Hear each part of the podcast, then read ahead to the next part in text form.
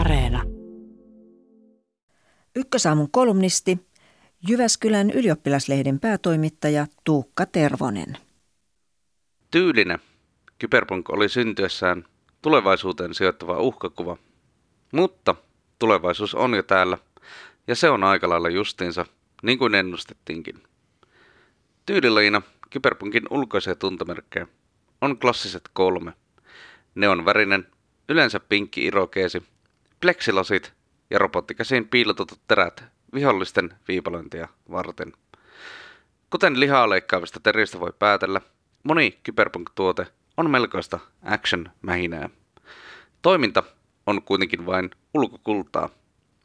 Oikeasti kyberpunkin kovassa ytimessä on dystopia, missä jättimäiset teknologiasuuryritykset tekevät mitä lystäävät, kansallisvaltiot ovat syöksykierteessä, luonto on saastunut, yhteiskuntajärjestys on osin romahtanut ja kyberrikollisuus on paitsi arkipäivää, myös elinehto joillekin.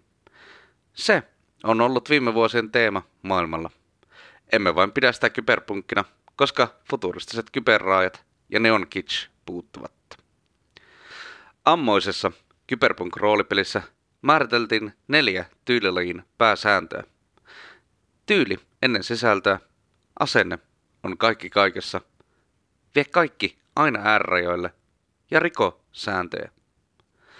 Vuoden kyberpunken pelaaja onkin ehkä taiteen sääntöjä noudattava ja brändistään tarkka teknologiajätti Apple, joka Black Lives Matter-pisteitä kerätäkseen ilmoitti poistavansa koodistaan ikävältä kalskatavat sanat, kuten master, slave ja blacklist. Samaan aikaan Apple kävi kuitenkin oikeussotaan vesittääkseen lakiesityksen Yhdysvalloissa, joka olisi rankaissut firmoja Kiinan uiguurien orjatyövoiman käytöstä. Samalla teknologiajätti Huawei testaili tekoälyä, joka voisi tunnistaa kännykkäkamerasta uiguureja ja välittää tiedot heitä sortavalle Kiinan valtiolle. Moni cyberpunk-seikkailu sijoittuu Yhdysvaltoihin. Maa on yleensä fiktiossa hajonnut ja kadut ovat todella levottomia, lainvalvonta julmaa ja kansa epätoivoista. Kahden puolen riita näyttääkin nyt vieneen maan halkeamispisteeseen. kaksikymmentäkuusi miljoonaa ihmistä näkee nälkää maailman rikkaimmassa maassa. Kesän mielenosoitusten liepeillä oli huomattavia levottomuuksia. Poliisi äityi varsin väkivaltaiseksi ja murhien ja väkivallan määrä on muutenkin nousussa. Samalla kun tämä kaikki on tapahtunut, vaarallista työympäristöstä ja sairaasta teknologisesta valvontakulttuuristaan tunnettu suuryritys Amazon on tuplannut osakkeensa arvon. Kyberpunkkia. Teknologiajätit ovat muutenkin heittäytyneet ihan avoimesti kyberpunk-maailman kannattajiksi. PayPalin ja yksityisen vakoilufi, anteeksi, datakäsittelyfirma Palantirin perustaja Peter Thiel kuvailee esimerkiksi demokratiaa ja vapautta toisilleen epäsopiviksi. Elon Musk taas aikoo laatia Marsissa omat lakinsa, jos sinne joskus pääsee. Viesti on selvä. Valta pois kansallisvaltiolta ja suuryrityksille. Silläkin saralla menee hyvin. Vaikka Facebook painiikin parhaillaan Yhdysvalloissa oikeudessa monopoliasemastaan, sillä on taito selvitä suhteellisen pienin seurauksin lakijutuista. Viime vuonna firma sai viiden miljardin dollarin sakot käyttäjien tietojen varomattomasta kohtelusta. Kuulostaa isolta, mutta samana vuonna firma teki viisikymmentäviisi miljardia tulosta. Pieni hinta maksettavaksi vallasta ja mainosmarkkinoista, joilla vaikutetaan kaikkeen ostopäätöksistä demokraattisiin kansanäänestyksiin. Kyberpunkkia on myös suurvaltojen harrastama asevoimien ulkoistaminen.